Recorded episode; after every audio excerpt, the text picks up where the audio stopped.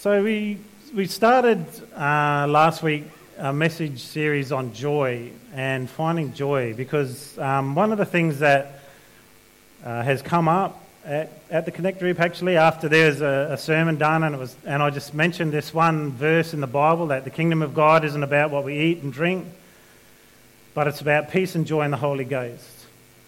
That God has something for us that is part of the kingdom, which is joy. Something that should be filling us, that we should be overflowing in, yet so many people don't have it. And trying not to mix joy with happiness, although joy does bring happiness, it's like, how do we get this joy? And the thing is that it has to start with God. So last week we looked a little bit about joy being the divine, uh, sorry, being of divine origin. In other words, there's a source of joy that's divine. It's not earthly, it's heavenly. It comes from God our Father.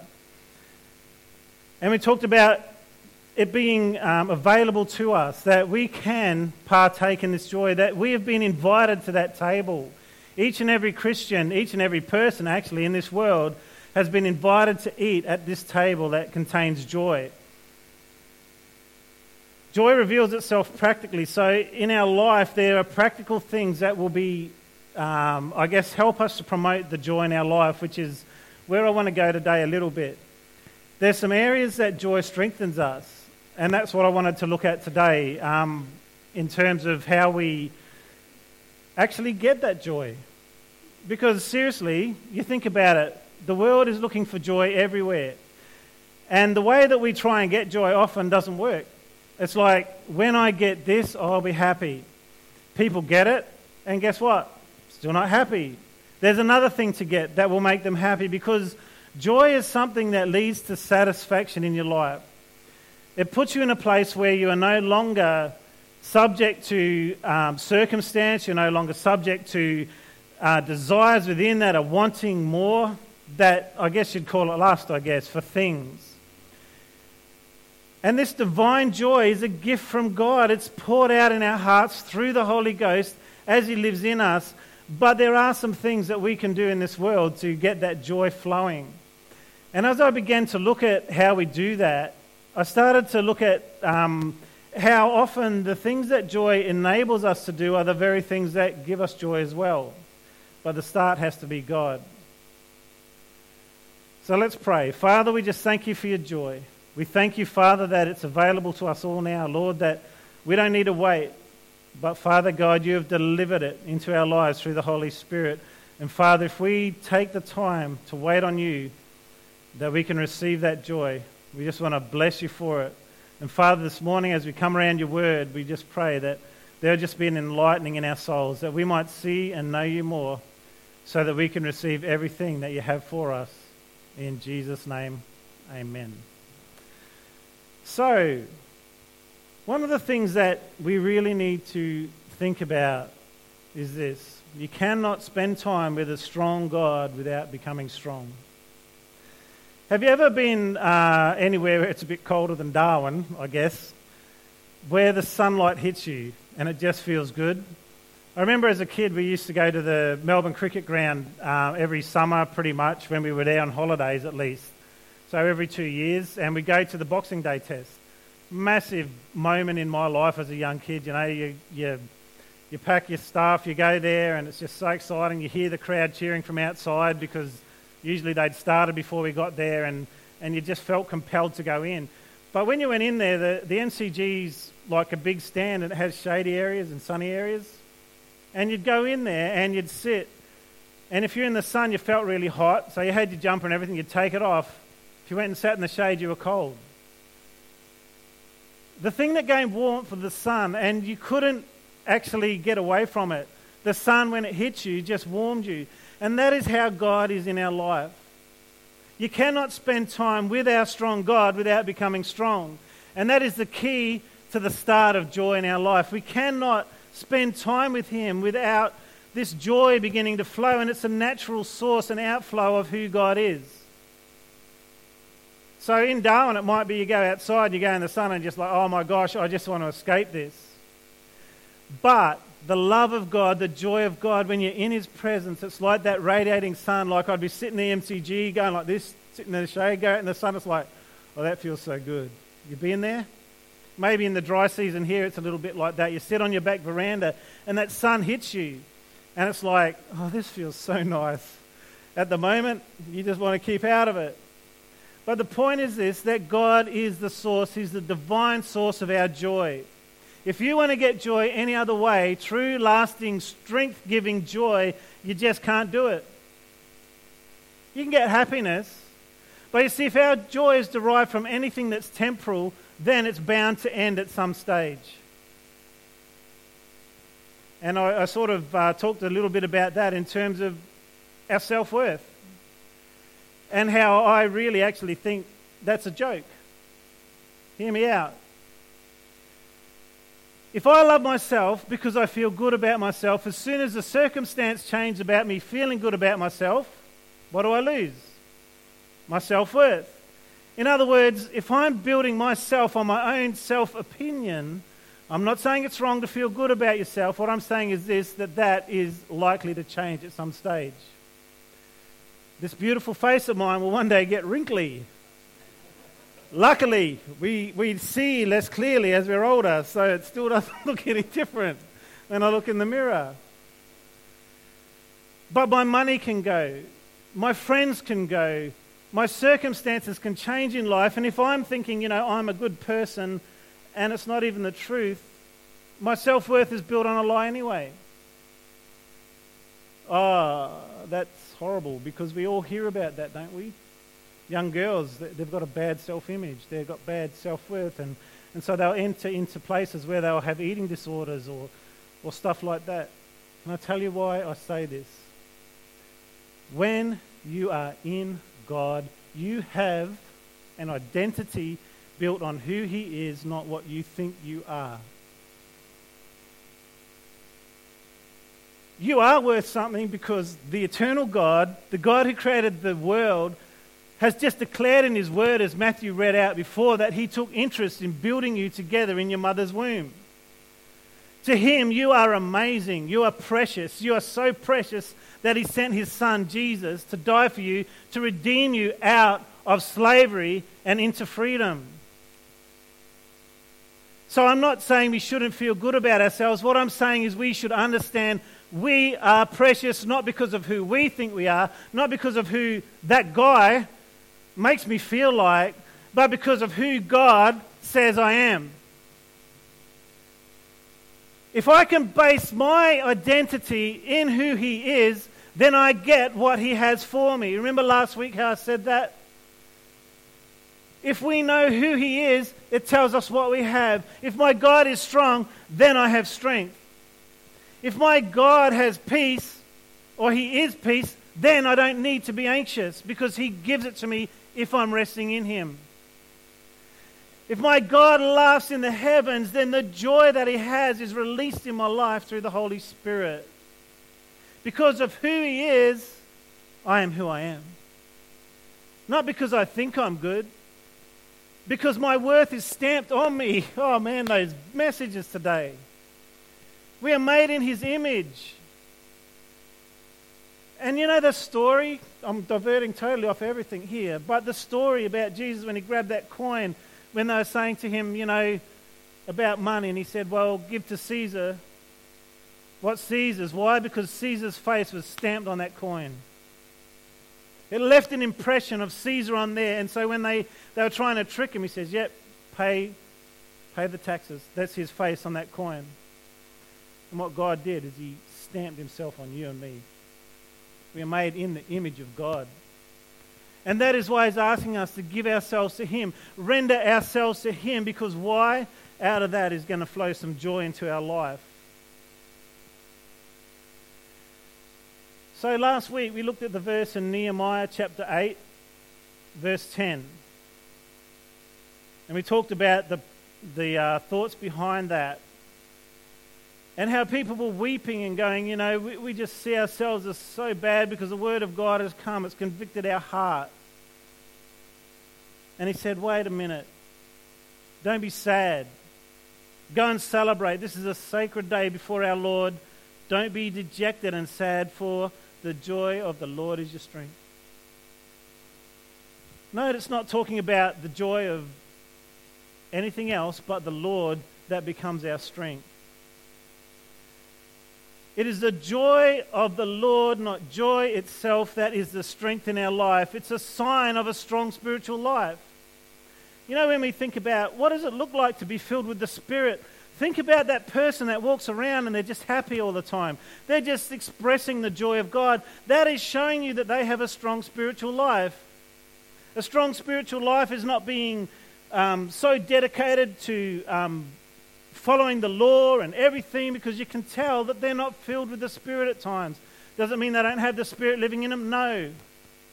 But joy is expressed through the Spirit. It's a spirit of joy and peace.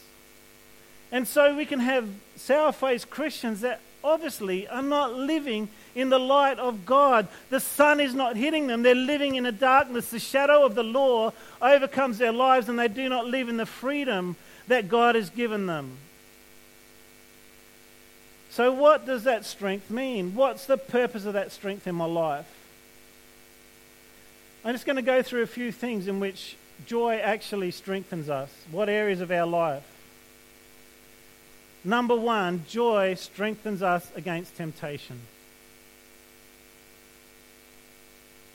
In James chapter 1, verse 14 and 15, it says this Temptation comes from our own desires, which entice us and drag us away. These desires give birth to sinful actions, and when sin is allowed to grow, it gives birth to death. So, sin is a result of us being drawn away by our own lust.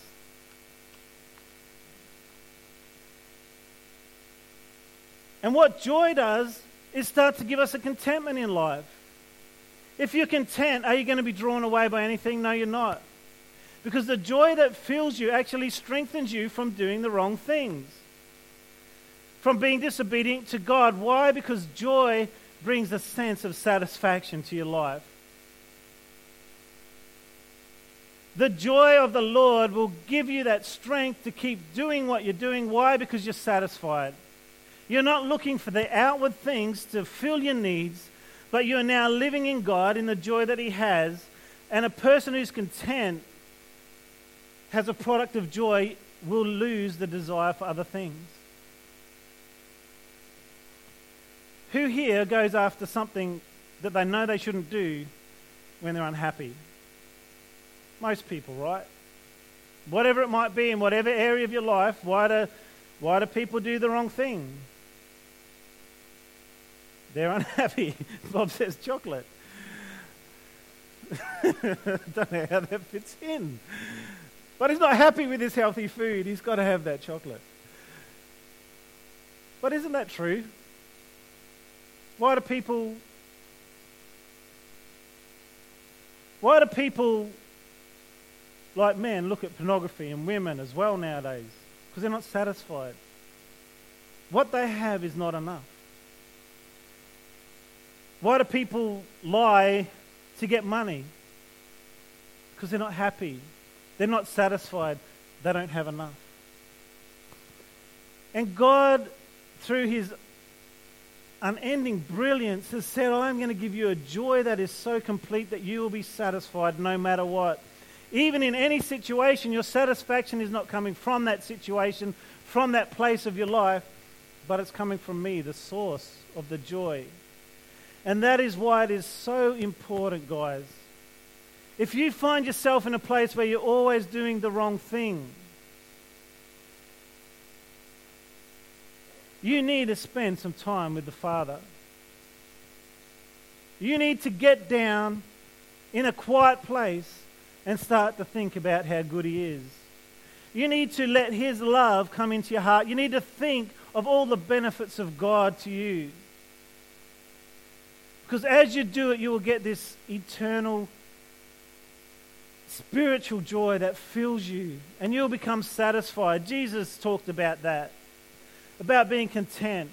Another verse in 1 Timothy chapter 6, verse 6 to 8 says, True godliness with contentment is itself great worth. After all, we brought nothing with us when we came into the world, and we don't have anything with us when we leave it. If we have enough food and clothing, let us be content. Are you content with what you have? In that verse there, it's talking about food and clothing, and Jesus talked about that too when he said, Seek first the kingdom of God. Make that your number one priority. And it's not just because he wants attention, what he's saying is this if you make me first in your life, then everything else will flow out of it. And Jesus said that, don't be anxious. He said, look at the birds. And, and the other day I was walking with Joe and I just saw a bird flying around. I was like, Jesus was right. That bird did not seem at all anxious. That bird didn't seem at all worried because it didn't have something. But Jesus said, don't be anxious. Seek first the kingdom of God. Everything else will get added. If you find the contentment in me, everything else will come. But if you've got clothes and if you've got a roof over your head, just be happy. Tell me why you strive. What is it that makes you push forward because you have a need for things that are extra to the basic needs, right? Tell me what costs you. When you look at your family budget and you're going through it, food and clothing and maybe electricity, the shelter, that's not a big part of a lot of people's budget. It is of some. But then it's, you know, our boats, our cars, our leisure, going to the best school, getting the best clothes. Those are the things that pile on top of our needs. Should we not have them? No. Jesus didn't say, I don't have them. He said, Seek first me. Don't you worry about those other things. I'll take care of you. I'll grow those things in your life. But if you make that your goal, I need, I need, I need, the joy of God has no chance to flow in your life. And a person who is content won't look for other things. They can't be drawn away because the lust has been put down. The lust for other things. The joy, the contentment that actually guards you against sinning. Isn't that awesome? Joy is a strength in helping us to fight sin. Number two, joy will help you endure. Jesus, as we talked about this morning, endured the cross. Why? Because of the joy that waited before him, which is actually us. He endured those things because of the joy that was in him. In James, it says that we should be joyful when troubles come our way. Consider it an opportunity for great joy. For, in other words, it's saying, let the joy of God sustain you in that time. Let it sustain you. And again, the joy of the Lord is not through a circumstance, it's through knowing Him. It's through knowing Him. And joy will help us to endure persecution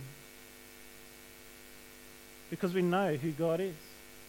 So when things happen in our life, that joy strengthens us in those times. Joy will help us in serving. Why is that? Again, it's the contentment. It's the contentment. It's that looking to the eternal purpose of what we do. We're content. And so what happens is we can become servants. Why is that? Think about Jesus, the Bible says. Jesus had everything, yet he gave it all up to come and serve us. Because of the joy of the result of what he did. But he became a servant. And what that really means is that you need to die to yourself. I really want to talk about this a bit more in detail further down the road. But did you know dead men don't get upset? It's true. Talked about that before. But you can insult, you can go down to the graveyard right now and you can insult the person in the ground and they're not going to react at all. They're dead. And part of that joy in service is where we have considered ourselves to be dead. We are dead to ourselves we don't get offended easily. Why? Because I'm dead to myself. I don't base my feeling, my self worth, as we talked about before, or my worth on what other people say to me. It puts me in a position of not needing to be higher than someone else. I don't have to be higher. I don't have to have people serve me because I have, ha- have found the heart of God and I'm now living in this place of servanthood towards other people and to God. So when we have that joy that, that God gives, we serve without care. Do you know those type of people that don't? They can do something, but all the time they're whinging, they're complaining. It's just so hard. I don't want to do it. Everything about it is wrong. They're miserable people. But then you see someone who's tapped into God and you ask them to do something, they're like, man, I'd love to do that. Would you like to serve here? I'd love to do that. It's not below their pay grade, it's not below their esteem to serve anywhere. Because their joy is not found in having to be above anybody. They have made themselves lower than other people, esteeming others more highly than themselves, and that's exactly what Jesus did. And it was joyful for him to do it because he knew the result. And not only that, I might just look at that quickly now. The way, way it works is like this it's almost like a perpetual motion thing. Have you ever seen those things with those steel balls on them and you hold one out and it clicks and that one goes out? And that's meant to be sort of perpetual motion, but energy's lost and all that stuff for the physicians. They could explain it to you.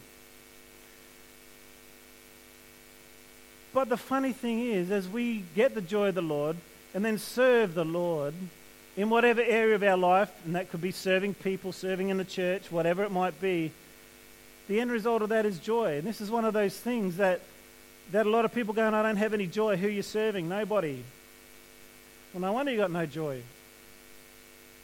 You're not serving God, and you're not serving people. You become a butt in the seat but I can't, but this, but that. When I've got time, I'll do when this, because there's no strength from the Lord. And God wants us to serve. The parable of the talents is an interesting story, and I'm going to read that out. Or the parable of the three servants. I want you to listen carefully because serving is not just a feel good thing when you're serving God. This isn't about you feeling good. There's a lot of people that serve, yet they're still miserable. But it's about doing the master's things. It's, it's using your talents, and especially important in the body of Christ that you take your part, because if you don't, you aren't going to be happy, really. You won't really have that joy of the Lord coming, and I'll, I'll, I'll show you why. I'll read through this, it won't be on the screen. It's the parable of the three servants. The kingdom of heaven can be illustrated by the story of a man going a long trip. He called together his servants, entrusted his money to them while he was gone. He gave five bags of silver to one, two bags of silver to another, and one bag of silver to the last. Dividing it in proportion to their abilities, he then left on his trip. Please notice in this first introduction to this story, each one of you, this is talking about you.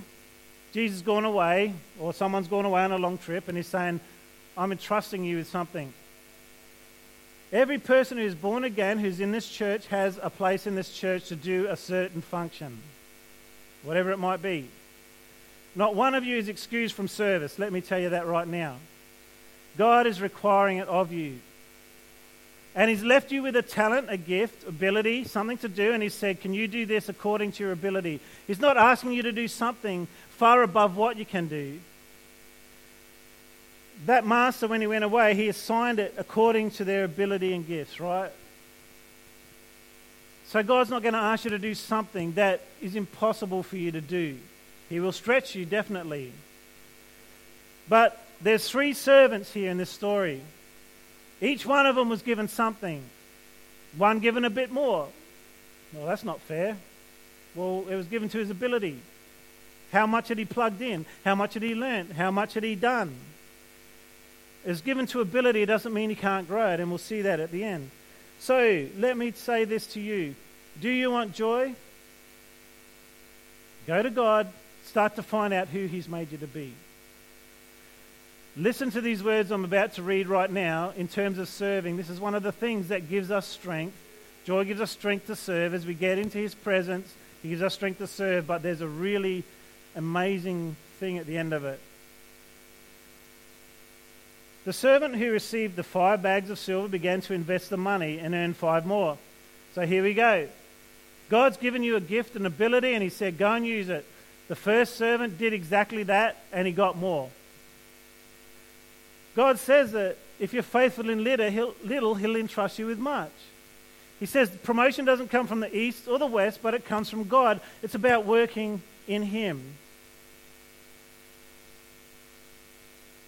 The man, the servant who, with two bags of silver, also went to work. What did he do? Went to work. He used what God had given him and he went to work for the master's purpose. He didn't go off and work for himself, he worked for the master's purpose. And he earned two more. But the servant who received the one bag of silver dug a hole in the ground and hid the master's money. This is so important, guys. Whatever God's given you is not yours. Did you, did you just hear that? He hid whose money? The master's money. You cannot say what you have is your own, it belongs to Him. Everything you have belongs to God, everything you are belongs to Him, including your body. Everything belongs to Him. And He's given it to you to look after, to do something with, not to hide in the ground, which is what this servant did. After a long time, their master returned from his trip and called them to give an account of how they'd used the money. The servant to whom he had entrusted the five bags of silver came forward with five more. And he said, Master, you gave me five bags to invest, and I have earned five more. The master was full of praise. Well done. Good and faithful servant. You've been faithful in handling this little amount, so now I will give you many more responsibilities. Let's celebrate together. Or what the King James would say is enter into my joy. Let's celebrate together. Let's enter into my joy.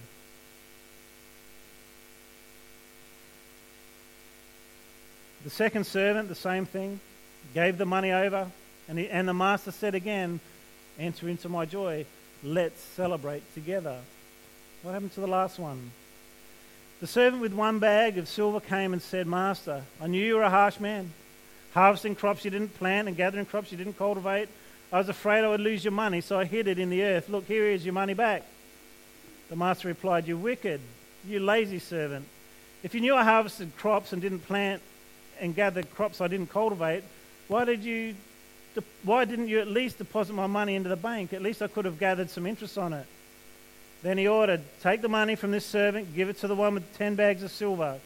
To those who use well what they are given, more will be given, and they will have an abundance. But from those who do nothing, even what little they have will be taken away. Now throw this useless servant into the outer darkness where there will be weeping and gnashing of teeth.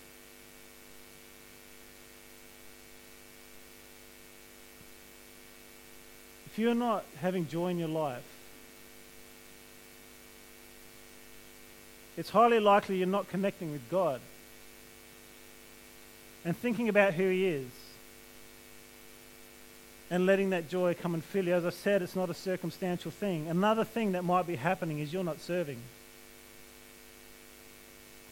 And you'll come up with excuses, whatever they might be.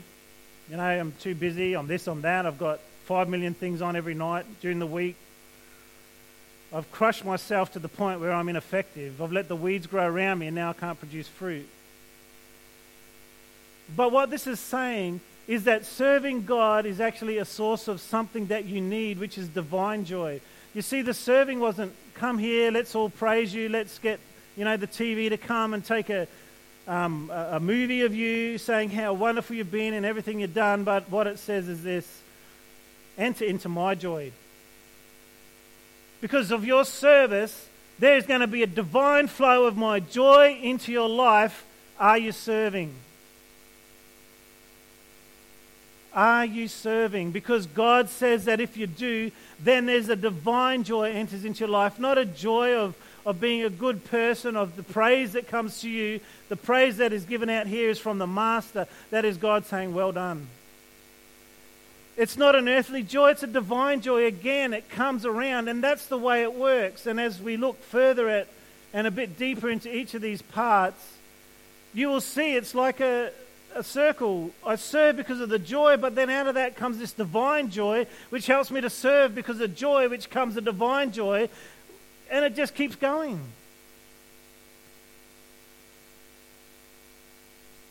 Isn't that amazing? God gives us the joy to serve Him with joy so that we can get joy. Everything from Him. Trusting in Him. Which might be the last point. Trusting God. The person living in joy is strengthened in their trust for God. They know who God is.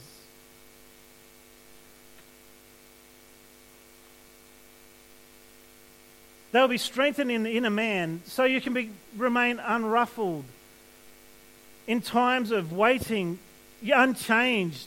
It doesn't matter what wind's blowing at the time, you have this ultimate trust in who God is and what He does for you. Because the joy that's in you sustains you through those times. You have this, this time to just wait and you can trust in the Lord. You don't worry about boasting about what you're doing, you just do it. It's like this joy in you just compels you to just live this life for God, and you become steadfast and trusting because of that communion you have with Him. You see, the, the joy that He has, it's not just a fountain, it's more than that. It's this deep spring that He puts into your soul. And you know what? You can have it. You can have it. It's not out of your reach. Because as God says, I am as near to you as your next breath. He's there waiting for you to just come in and say, Yes, God, I want to serve you. I want to be connected with you. I want to commune with you. I want to know who you are. And I want to have that joy that you have for me. Not because of what I've done, but it's who you are. You are my source, and He wants you to have it. He wants you to have that joy. So, this morning, as we, we go out during the week, I just want you to begin to think about those things. Why have I gone more about the what joy does before how we get that joy? Because it's really important to understand joy is a strength in your life. Joy is a strength. That satisfaction that you have with God. So, this week, what I'd like you to do is just think about joy in your life. Have a little think about how you serve God. Are you serving Him? In what area do you think you have a talent what area do you think that you could help God? And it might be in areas that don't seem so um, big. But what if God's just given you this ability to talk to people and encourage them? Man, it is awesome to see you this morning. Give someone a call. I've been thinking about you. I've been praying for you. I just want God to bless your life. Taking someone a meal praying for someone, being a friend, helping in here, setting up chairs, running the projector, helping in kids' church, getting morning tea ready, whatever it might be. There's a million things you can do.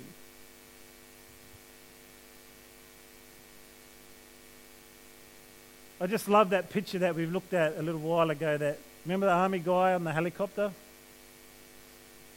And the tattoo on his side. He had his legs blown off, and I think one arm as well. And on it was the, on the, the sign, "For those I love, I will sacrifice."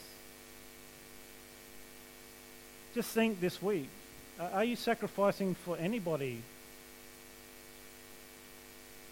Because really, sacrifice is a product of love, and it's also a product of joy. Because sacrifice becomes honestly irrelevant to you when you're living in joy. It's not even a sacrifice. For those I love, I will sacrifice. If you looked around at the people in here, would you sacrifice for that brother, that sister? If you can't, if you're thinking there's no way I would do it, I'm pretty sure God will want to grab hold of your heart and start to deposit that joy and love in you for that person. But it takes, firstly, spending time with Him because guess who we are made in the image of? God. When we spend time with a strong God, we become strong. When we spend time with a God who sacrificed His Son for us, we begin to sacrifice for others. When we read His Word and let it challenge us, let it encourage us, let it discipline us, our life will change, and that impression that He has will be the mirror that becomes clearer and clearer. Looking into that mirror of the Word of God, seeing who you are, seeing how you need to change, and seeing that God has given you the power to change. So, this week, if I give you an exercise to do, just go out and just have a little time with God. Make yourself quiet for 10 or 15 minutes in a day, once a week. Just say, God, show me who you are. And He will. And let His sun shine on your life so that your soul can be warmed by His love.